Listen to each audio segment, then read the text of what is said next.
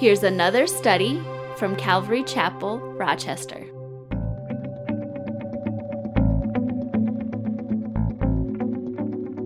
Believe it or not, today we are going to finish Exodus, our study in Exodus. It's been a very fruitful study. Um, and, uh, you know, uh, last week we kind of did a part one of finishing the, the work. And, and this week we're really doing part two. And what I'm trying to do, or what I want to do, is I just want to go through the next three chapters. And uh, I didn't read them all the way through before the worship service, because we would have still been like finishing up right now and just kidding. But, um, you know, I, I got a feeling. I was telling Teresa this, this week, I said, yeah, I'm doing all these. She goes, oh, don't read all the chapters. She goes, people are just going to, it's just going to sit there and glaze over. I'm like, okay, so, um, but I, what I'm going to do is I'm going to read just a few portions. And I, I don't feel too bad about this, because everything that, almost everything, except for what I'm going to actually bring out today, but a lot of the things that we're going to read, I'm going to just briefly mention. We did a study on them in previous chapters in Exodus. Most of those chapters, most of those studies are on our webpage too. So if you're if you're like, oh man, he didn't cover that, I'm kind of curious, you can go back to our website and you can find that message, and uh, you can listen to it. And uh, I encourage you to read these on your own as well. So let's go ahead and go, Lord, in prayer, and then we'll get into our study. Heavenly Father, we come before you, come before you this morning, Lord. We're grateful for this opportunity to study your word. And Lord, we thank you for your word. Lord, it's your word that changes us. Lord, it's your word that reveals your character and your nature to us. Lord, it's your word that reveals how you want us to live our lives as believers. And so, Lord, this your word is so valuable. We thank you for your word. And Lord, as we study your word this morning, I pray that your spirit might speak to each one of us, Lord, individually and corporately as a church, Lord, that we might be edified. Lord, if we need to be challenged this morning, challenge us. Lord, if we need to be comforted or encouraged or maybe instructed this morning, Lord, I pray that we would find that in this message, that your spirit would minister to whatever needs are out there in this fellowship.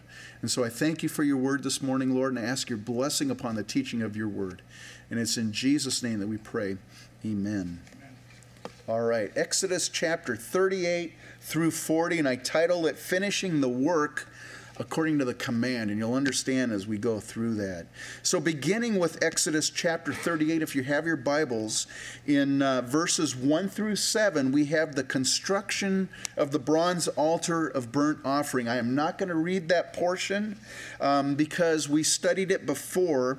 It is a direct fulfillment of the command that was given in Exodus chapter twenty-seven, verses one through eight. So if you're taking notes and you want to refer back to it, it's almost verbatim the same that we read before. Exodus chapter twenty-seven, verses one through eight. It's almost like the verbs were just changed. You know, it's you shall construct, you shall do this. Well, and then we come to this chapter, they did this. So it's basically uh, completely direct fulfillment of that command. The, the bronze altar was in the courtyard of the tabernacle. That was where all sacrifices that were commanded, as we go through the book of Leviticus and Numbers and all that, there's there's commands about different sacrifices. They were all to be done there on the altar of burnt offering there, um, the bronze, the brazen altar there in the courtyard of the tabernacle.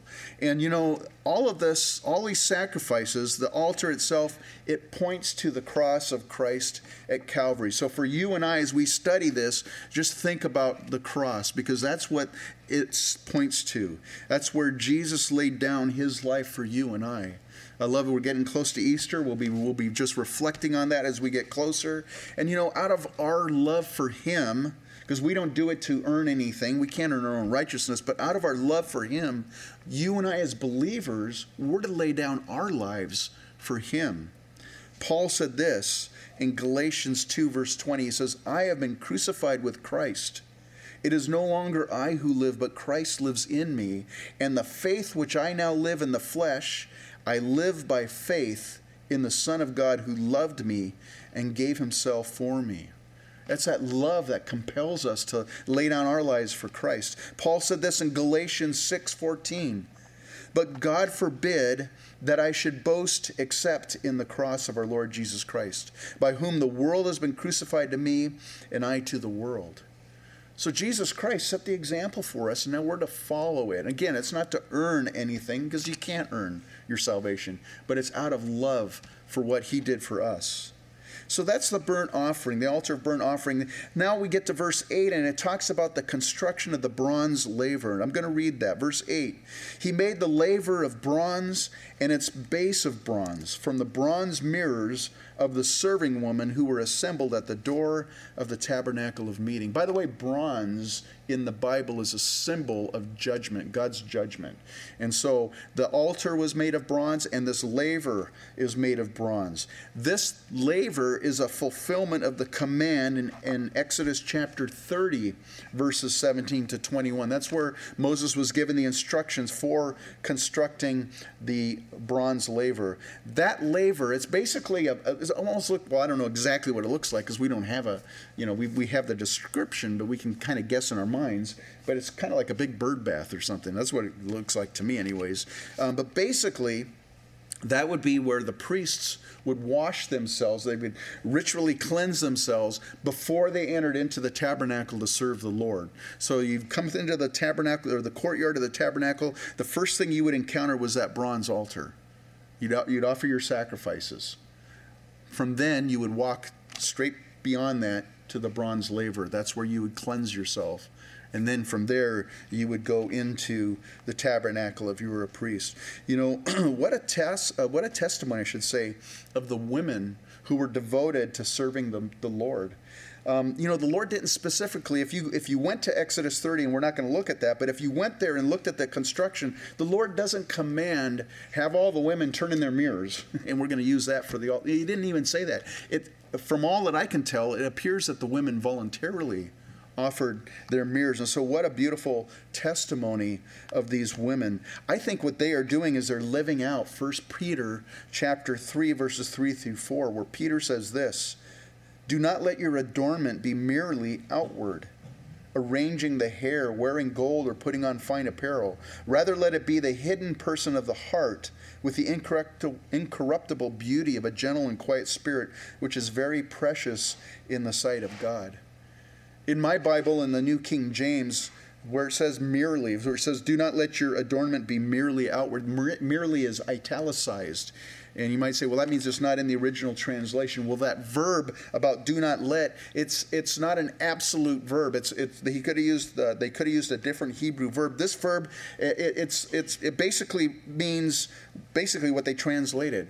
It's not like the women couldn't wear makeup or make their hair, you know, make themselves look pretty. They, it's not like they couldn't do that, but what Paul, or excuse me, yeah, what Paul is saying is don't let it merely be that. Don't don't be, let that be your focus, your external looks, your external appearance, because it's the heart that matters. God's the one that looks at our hearts.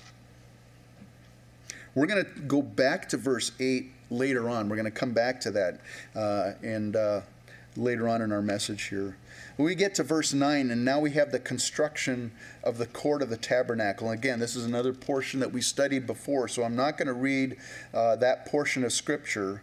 It's verses nine through twenty, and that is also a fulfillment of the command that was given in uh, chapter twenty-seven, verses nine through nineteen. The courtyard of the tabernacle. That was what surrounded the tent of the tabernacle. The bronze altar was in the middle of the courtyard, and then the, the laver that we just discussed. That was the place where the worshipers of the Lord entered into the courtyard to worship the Lord. But only the priests could go beyond into the tabernacle itself, into the holy place. The worshipers could come to the altar, but but beyond that was only the priests could go into the tabernacle themselves. And then there's, you know, we studied the tabernacle. You have the, the Holy of Holies, or excuse me, the holy place. And then beyond that was the, beyond the veil was the Holy of Holies. And that, not even an ordinary priest could go in. Only the high priest, and only once a year on the Day of Atonement, they could go into the, to the very holy place, uh, the Holy of Holies. But for you and I, we're not under that old covenant. We're under the new covenant. There's no limit on how far we can go in to the presence of the Lord. We're not limited. You, you limit yourself. We're not limited on what we can do. And, you know, if you think about it, as, as, you know, we all come to faith in the Lord, and I trust everybody here is a believer, at least I hope everybody is. But, you know, you come to faith in the Lord, and some people are kind of content, so to speak, just hanging out in the courtyard, which is fine. They understand Christ's sacrifice for their sins, you know, the, the labor, and we'll talk about that later. It's, it's you know, they've repented their sins, and they, they, they, they're in being sanctified practically as they're living out their Christian lives. And, and some people are content to just be there. And that is fine. That's good. Some people, though, are like, you know, that's not enough. I want to start serving the Lord. And just like those priests that would enter the holy place, they're like, man, I want to, I want to, I want to start doing things for the Lord. And there's many of you that do that here at Calvary Chapel, Rochester. Or maybe you do it, you have a ministry outside of this, outside of the walls of this church, and you're involved ministering. Uh, that's serving the Lord. And so some people, they're content to just hang out in the courtyard. Man, this is awesome. But others are like, no, I want to go further. And yet there's still others that are going, that's not enough either. I want to dwell with the in the presence of the Lord. I want to just linger there.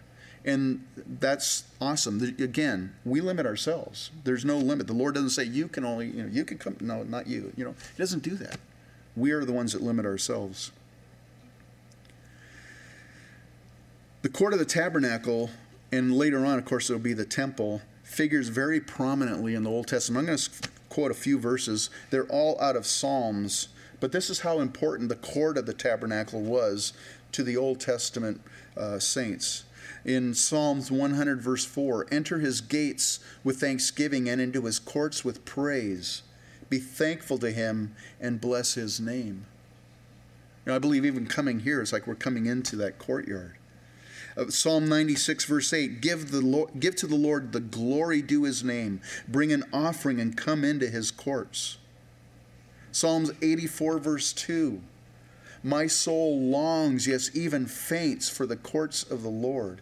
My heart and my flesh cry out for the living God. Psalm sixty-five, verse four, blessed is the man you choose and cause to approach you, that he may dwell in your courts. We shall be satisfied with the goodness of your house, of your holy temple. Man, if you have a relationship with the Lord, man, it's such a blessing to be in that relationship, to be in the kingdom of God, to be in the part of the family of God. I want to mention one thing about the court of the tabernacle, and that's the height of the pillars and the panels, because we're given a specific height of how tall these panels were. You know, there were several linen panels. You can see it on the diagram there, and, they, and there was pillars all around that, that they were hung from, suspended from. And that served as giving, creating the boundary of the court of the tabernacle. And uh, um, I, you know, I like those little maps where you're like, you're trying to figure out where you're at, and you go to a thing that says, you are here. So if you see there's a circle there, and it's kind of not the best graphic, but there's a couple people standing right outside of the tabernacle, or the courtyard, I should say. Imagine you are there. And I think the height is fairly accurate. It might not be totally accurate, but I think it's fairly scaled properly. So imagine you're where that circle is, and you're standing there looking at the tabernacle. What are you going to see? Or not a whole lot. You could even step back a little few little ways away. You're not going to see a whole lot. See, from the outside, you're not going to see the altar burnt offering. You won't see it, unless maybe you're up on a hill or way far away. Maybe you'll see it. But when you're up kind of close, you won't see it. You won't see the bronze laver. You also won't see the entrance to the tabernacle, or at least most of it you won't see. All you probably can see is, if you're looking at the tabernacle, we talked about the different layers that cover the tabernacle, that last outermost layer was a layer of what was known as badger skins.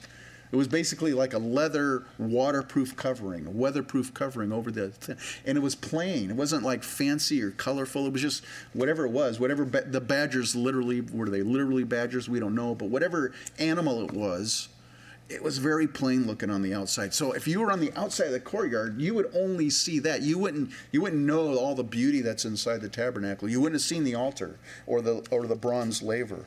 You might see smoke rising from the altar as they're sacrificing, and you would certainly see the cloud above the tabernacle during the daytime or the fire at night. It's not until you entered into the courtyard that you would see the other things, that you would see the altar, that you would see the the uh, the bronze laver. You know, it's not until you entered into the courtyard that you would gain an understanding and appreciation of what was taking place inside. And that's just like our relationship with the Lord, because the world is outside of the court, so to speak. And they look at you and I, and they don't understand what we're doing. They, they, you know, you talk with people about Jesus Christ and his sacrifice for them, and they, it's like they just don't get it.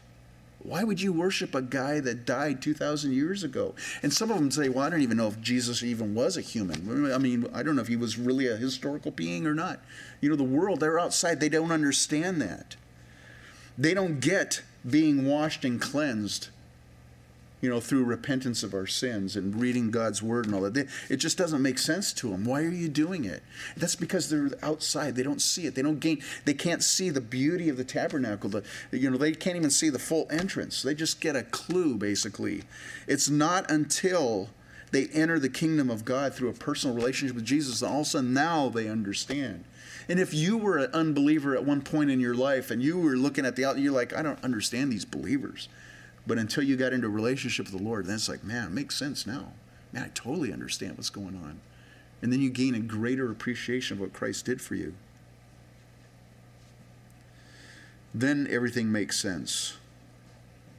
We're going to move on here to verse twenty-one, and this is an accounting of the precious materials used in constructing the tabernacle. But first, I want to read a portion that talks about the people involved, verse twenty-one.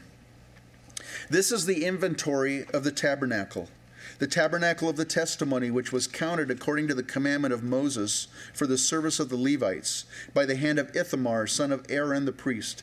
Bezalel, the son of Uri, the son of Hur, of the tribe of Judah, made all that the Lord commanded Moses. And with him was Aholiab, the son of Ahisamach, of the tribe of Dan, an engraver and designer, a weaver of blue, purple, and scarlet thread, and of fine linen. So I want to... This is one place where I want to jump back. If you have your Bibles, turn back to Exodus chapter thirty-five. Exodus chapter thirty-five, verse thirty. This was where God commanded by name these individuals. And we're, I just want to read about that.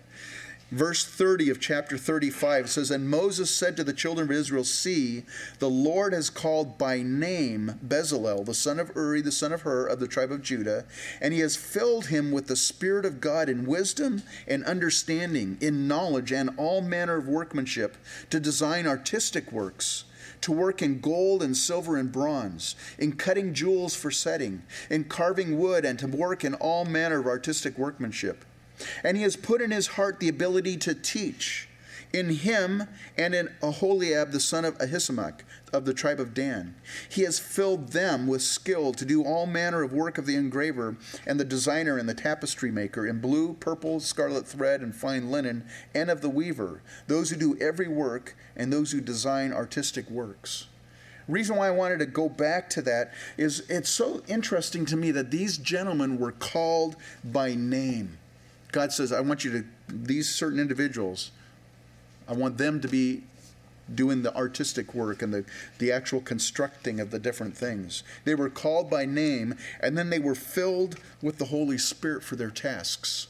For you and I as believers, we've been given gifts from the Holy Spirit for a purpose, to minister in different things. And we see here various gifts. I mean, for example, Ithamar, he wasn't one of the guys doing the constructing. He was one of these guys that had what we would maybe say the gift of administration. He was really good with numbers. He was faithful. And he kept an accounting of all the things that was taking place faithfully because it was a gift from the Lord.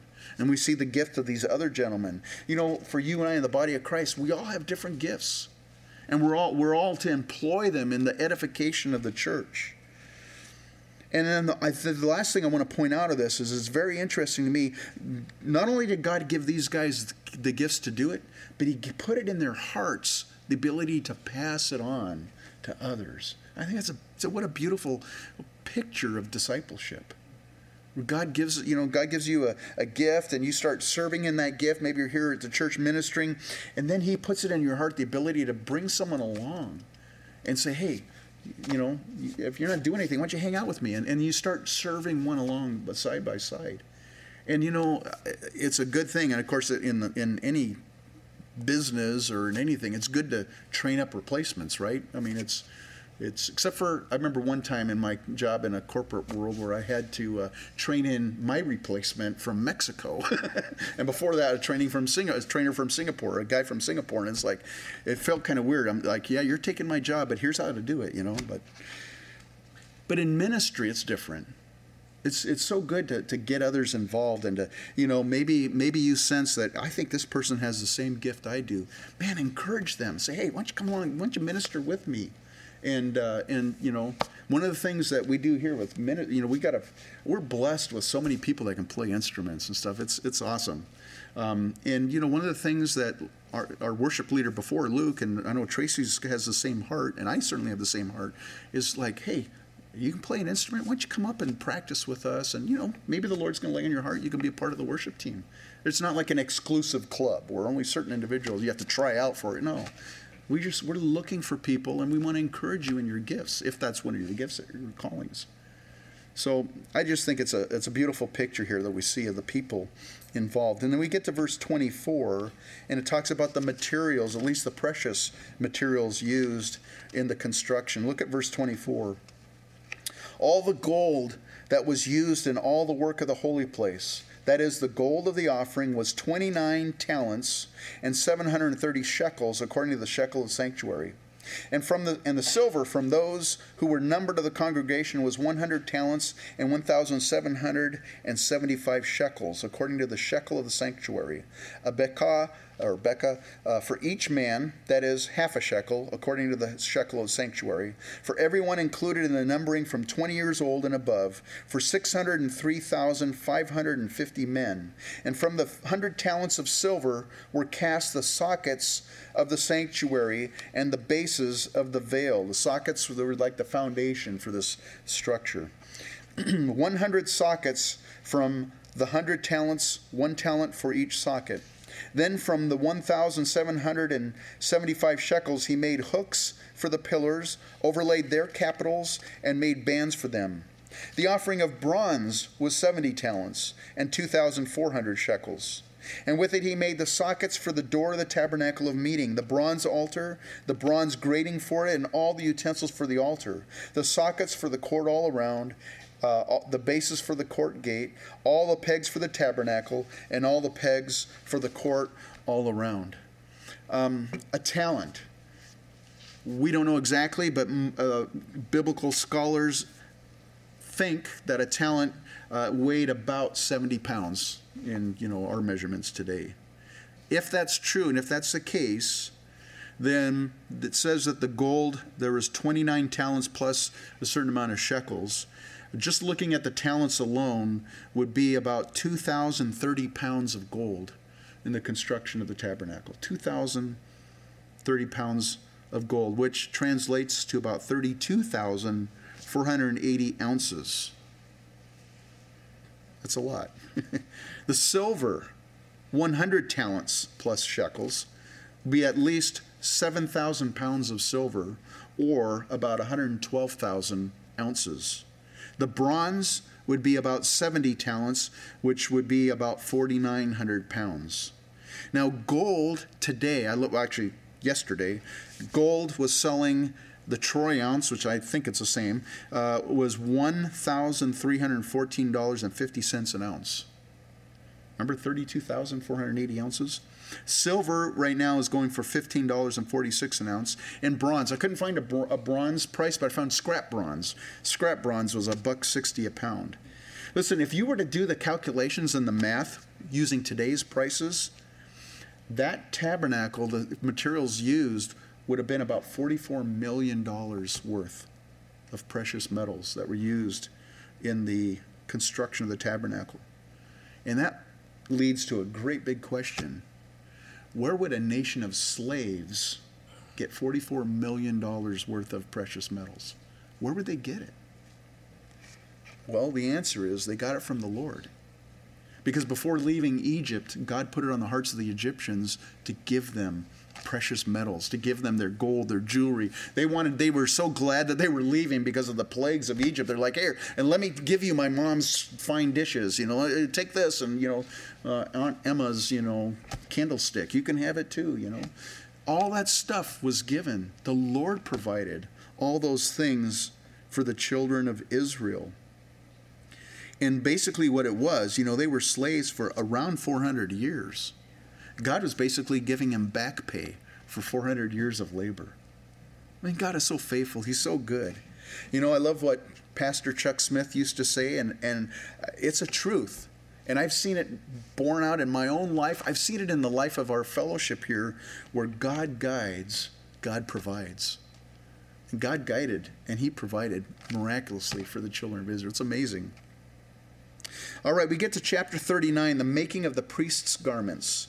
Verses one through thirty-one, I'm not going to read that. Uh, it's a fulfillment of the command in Exodus chapter twenty-eight. I'll just mention a couple things. It talks about the construction of the ephod. The ephod was essentially like a blue apron that was, was put over the linen uh, garments of the priests. The breast of judgment was attached to the ephod, and that had twelve stones representing the twelve tribes of Israel. Uh, there was the, the construction of the turban, which was uh, you know, a, a hat basically, and it had a gold mitre, a gold crown that said holiness to the Lord. All of that is in these first thirty-one verses of chapter thirty-nine. Again, if you're interested, go back and read it. Uh, you can also read it, uh, the command for it in Exodus chapter twenty-eight. I want to focus now down to chapter, or excuse me, verse thirty-two. And I do want to read this. So we have all these things that were constructed. They were done as they were commanded. We get to verse thirty-two of chapter thirty-nine. Thus, all the work of the tabernacle, the tent of meeting, was finished. And the children of Israel did according to all that the Lord had commanded Moses. So they did. And they brought the tabernacle to Moses, the tent and all its furnishings, its clasps, its boards, its bars, its pillars, and its sockets, the covering of ram skins dyed red, the covering of badger skins, and the veil of the covering, the ark of the testimony with its poles, and the mercy seat, the table and all its utensils, and the showbread, the pure gold lampstand with its lamps, the lamps set in order, all its utensils, and the oil for light, the gold altar, the anointing oil, and the sweet incense, the screen for the tabernacle door, the bronze altar, its grate of bronze, its poles and all its utensils, the laver with its base, the hangings of the court, its pillars and its sockets, the screen for the court gate, its cords and its pegs, all the utensils for the service of the tabernacle, for the tent of meeting, and the garments of ministry to minister in the holy place. The holy garments for Aaron the priest and his sons' garments to minister as priests, according to all that the Lord had commanded Moses. So the children of Israel did all the work. Then Moses looked over all the work, and indeed they had done it as the Lord had commanded. Just so they had done it, and Moses blessed them. Look at verse thirty-two. And the children of Israel did according to all that the Lord had commanded Moses, so they did. Look at verse forty-two. According to all the Lord had commanded Moses, so the children of Israel did all the work. Verse forty-three. Indeed, they had done it as the Lord had commanded, just so they had done it. Do you sense a theme being brought out in this passage of Scripture? I hope you do. Turn to chapter forty, verses one. Then the Lord spoke to Moses, saying, on the first day of the month you shall set up the tabernacle, the tent of meeting. You shall put it in the ark of the testimony, and partition off the ark with the veil. You shall bring in the table, and arrange the things that are to be set in order on it. And you shall bring in the lampstand, and light its lamps. You shall also set the altar of gold for the incense before the ark of the testimony, and put the screen on for the door of the tabernacle. Then you shall set the altar of burnt offering before the door of the tabernacle, the tent of meeting. And you shall set the laver there, uh, excuse me, set the laver between the tabernacle of meeting and the altar, and put uh, put water in it. You shall set up the court all around, and hang up the screen at the court gate. And you shall take the anointing oil, and anoint the tabernacle and all that is in it. And you shall hallow it and all its utensils, and it shall be holy. You shall anoint the altar of the burnt offering and all its utensils, and consecrate the altar. The altar shall be most holy. And you shall anoint the laver and its base, and consecrate it. Then you shall bring Aaron and his sons to the door of the tabernacle of meeting, and wash them with water. You shall put the holy garments on Aaron, and anoint him, and consecrate him, that he may minister to me as priests. And you shall bring his sons, and clothe them with tunics. You shall anoint them as you anointed their father, that they may minister to me as priests for their anointing shall surely be an everlasting priesthood throughout their generations. Look at verse sixteen. There's a theme again. Thus Moses did according to all the Lord had commanded him, so he did. Verse seventeen. And it came to pass in the first month of the second year, on the first day of the month, that the tabernacle was raised up. So Moses raised up the tabernacle, fastened its sockets, set up its boards, and put it in its bars, and raised up its pillars. And he spread out the tent over the tabernacle and put the covering of the tent on top of it, as the Lord had commanded Moses. He took the testimony and put it into the ark, inserted the poles through the rings of the ark, and put the mercy seat on top of the ark.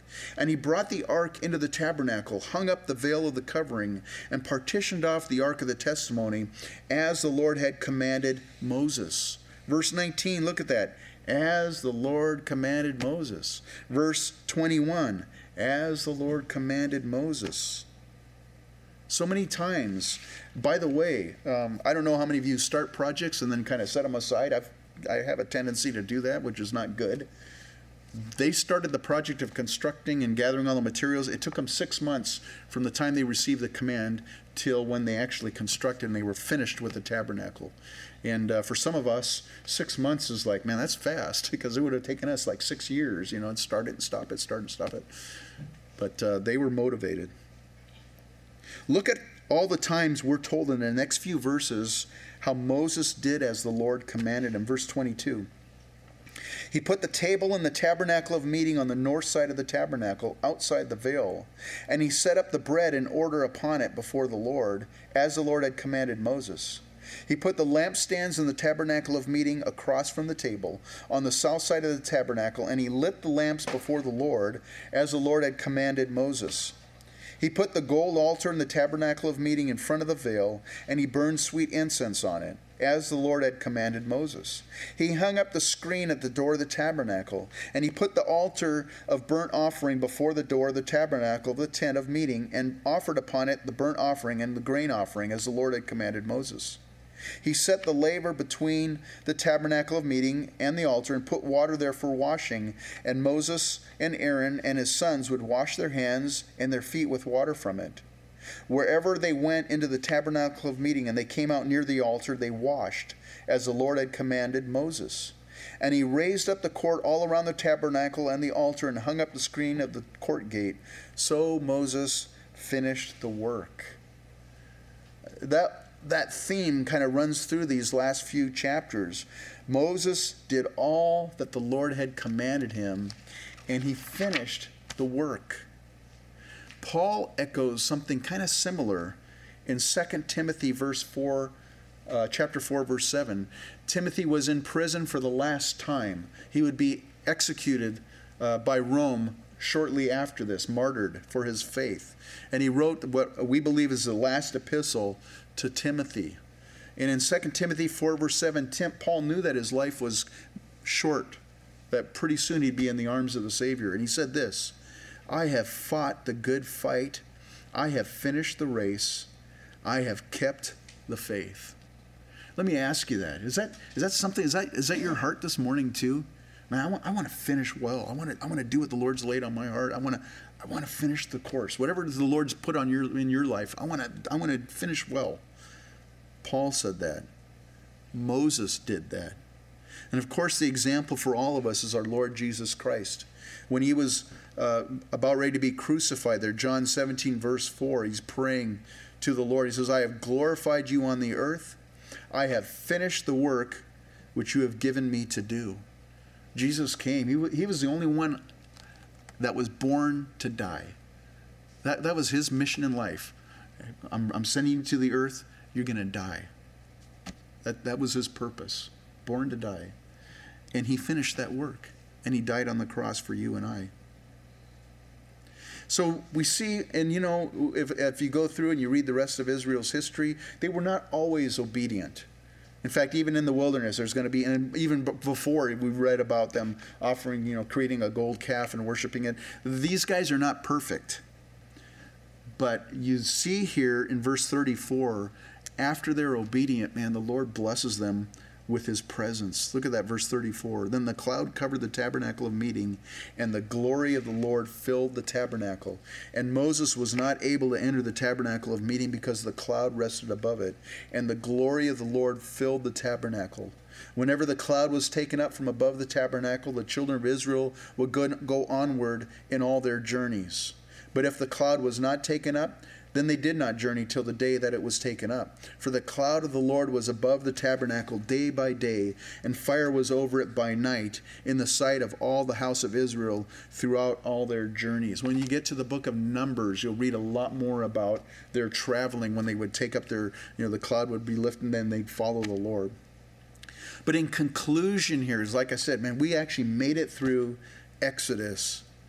And in conclusion, I want to just draw your attention. You don't need to turn there, but there's some scriptures that talks about Moses. And one of them is Numbers chapter twelve, verse seven, speaking about Moses. And that's when uh, um, Aaron and his uh, their sister, uh, I'm blanking on her name. What? Miriam. Miriam, thank you. When uh, Aaron and Miriam rebelled against Moses' leadership, um, that the Lord rebuked them. And in chapter twelve, verse seven, he says, speaking of Moses, the Lord said, "He is faithful in all my house." Moses is faithful, man, my servant Moses. We get to Hebrews chapter three, verses one through two. And it says, "Therefore, holy brethren, partakers of the heavenly calling." That's you and I, by the way. "Consider the apostle and high priest of our confession, Christ Jesus, who was faithful to him who appointed him, as Moses also was faithful in all his house." What a testimony of Moses. Nothing else could be said about him, man. He was faithful, and he finished the work that the Lord gave him. How was Moses faithful? Well, think about it, man. He was prepared as an infant. The Lord made this uh, divine appointment for him to be raised up in, in Pharaoh's house as the son of Pharaoh, the adopted son of Pharaoh. God made that happen. He was planning to use the life of this little baby to deliver the nation of Israel. He was prepared, and then God called him as an adult. And you'll recall when he was first called, he was reluctant. He's like, no, I'm, you know, when he was first called, or actually before he was called, he felt like, okay, God's put me in this place to deliver my brothers, the Hebrews, and he was all gung-ho, and he was doing it in his own strength, and it failed miserably. Then he went into the desert of Midian for forty years and met his wife there, you know, his father-in-law Jethro and all that. And, uh, and then after forty years, he's there tending sheep, just minding his own business, and he sees this flaming bush. Man, I got to check that out. That's not a very common sight. And he goes, walks over and sees this flaming bush that's not burning. It's not being consumed. And the Lord God spoke to him and called him to send him to go to Egypt. And you'll recall he didn't want to do it. He was reluctant. But you know what? He did end up obeying the Lord God. Sometimes the Lord's laid things on our hearts, and we've, you know, we've kind of not did it. We we dropped the ball in whatever way or whatever, you know. We've been, maybe we didn't want to do what the Lord's laying on our heart because it's too difficult, or we don't know what the consequences are going to be, or what's it going to cost if I do this or something. And sometimes we're unfaithful, or we're reluctant or whatever. But Moses, he was in that place too. He, if he was here today, he could identify with that. But he finally did finish the work, and he was faithful. Everything God told Moses, Moses obeyed it and commanded it, uh, communicate, and then he communicated it faithfully to the hearers of the command. That was another thing he was faithful with, because he is the only one that was up on the mountain receiving the commandments. All the things that we read in the last how many chapters, he came down from the mountain and said, okay, this is what the Lord said. And he communicated it faithfully. And it's so faithfully to the point that they were able to do exactly as the Lord had commanded because of his instructions. What a, what an awesome, awesome individual. Wouldn't that be cool if someone were to look at your life and they go, wow, you live your life just like the Bible. I, man, when I read the Bible and I look at you, I don't see any difference. Wouldn't that be cool if people would say that about us? That, that they look at the life of Jesus and how he lived and they go, man, I see, you, you remind me of Jesus. That would be awesome if people would say that about you and I. How can we be people like that? Because you know what? We can be faithful like Moses. How can we do that? And that's where I want to take you back to Exodus chapter thirty-eight, verse eight. If you go ahead and turn there if you want. And I think this is one aspect. And I think it's an important aspect. He made the laver of bronze and its base of bronze from the bronze mirrors of the serving women who assembled at the door of the tabernacle of meeting. So recall, I mentioned earlier, this would be where the priests, they would wash themselves in the water of the laver. And it's interesting that it was made out of the burnished bronze. Because, you know, if you're, if you're a mirror, you want to be able to see a good reflection of yourself. So you polish it up as good as you can so you can see yourself in it. I don't know, maybe if you were jaundiced, you wouldn't be able to tell because it's bronze, right? I don't know, but anyways. But um, thankfully, we have glass mirrors now. But that's what they had. They would burnish the bronze as as, as much as they could, as, as shiny as they could, and that would reflect back their image. And so this bronze altar, or excuse me, this laver was made out of all these mirrors, and it was filled with water. And, and you know, the, in the most often in the Bible, water is associated with God's word. Paul says this in Ephesians five, verses twenty-five to twenty-six. And he's speaking to husbands, but I think it applies to all of us. Husbands, love your wives just as Christ also loved the church and gave himself for her that he might sanctify her and cleanse her with the washing of water by the word. You see, that's how the Lord cleanses you and I and prepares us for service in his kingdom. You know, it's like, I don't want to just stay in the courtyard, man. I want to I want to serve the Lord. I want to enter into his presence. I want to do all these things for the Lord. Well, you got to pass by that laver. So the priests would lean over and they'd start washing in that water, and it you know be just it probably is the shiniest thing in that whole court of the tabernacle, and maybe even in the tabernacle itself. And of course, they could see their reflection through the water, and maybe they had just sacrificed an animal, and there's some blood splatter, you know, on them, and it's like they're they're so washing. Oh wow, I didn't realize that. So they washed the the blood off, or maybe they were doing something else and they got they got a smudge of mud on their on their eyebrow. They look down there, oh, wow, I gotta, I gotta clean that off. That's what that was for. How do you and I wash ourselves? By the water of the Word. Basically, we read it. You gotta start somewhere. Read God's Word. And then reflect on it in light of yourself.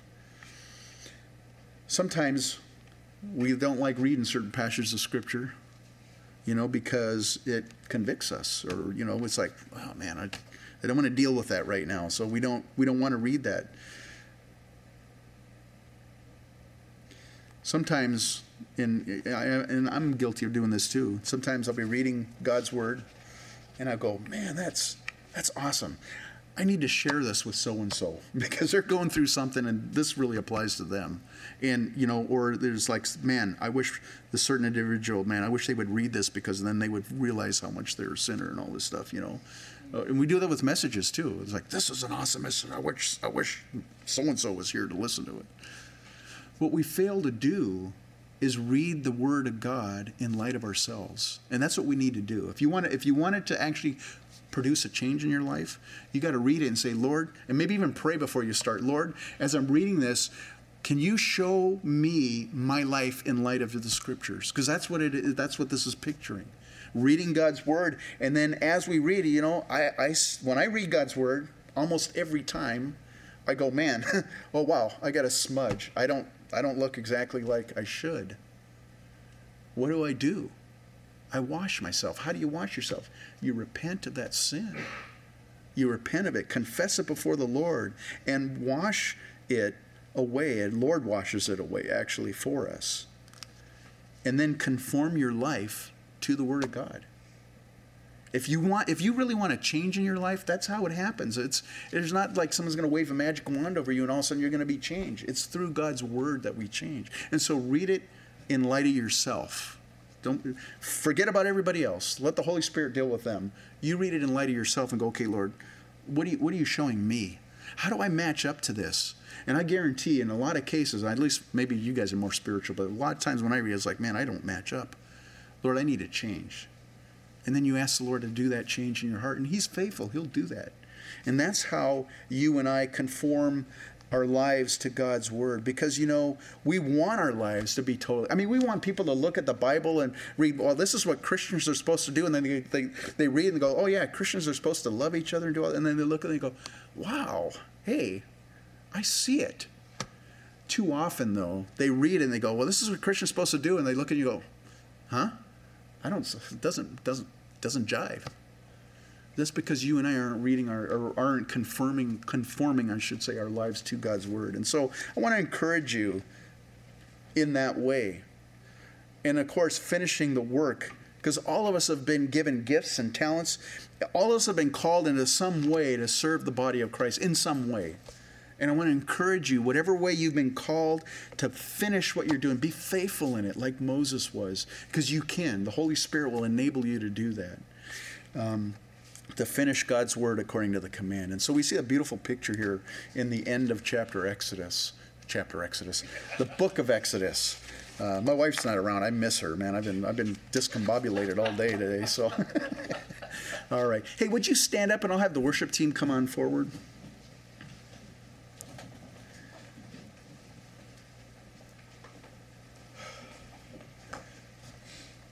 I think what I'd like to do before we go into our last worship song, I want to give all of us, myself included, an opportunity to respond to God's word this morning.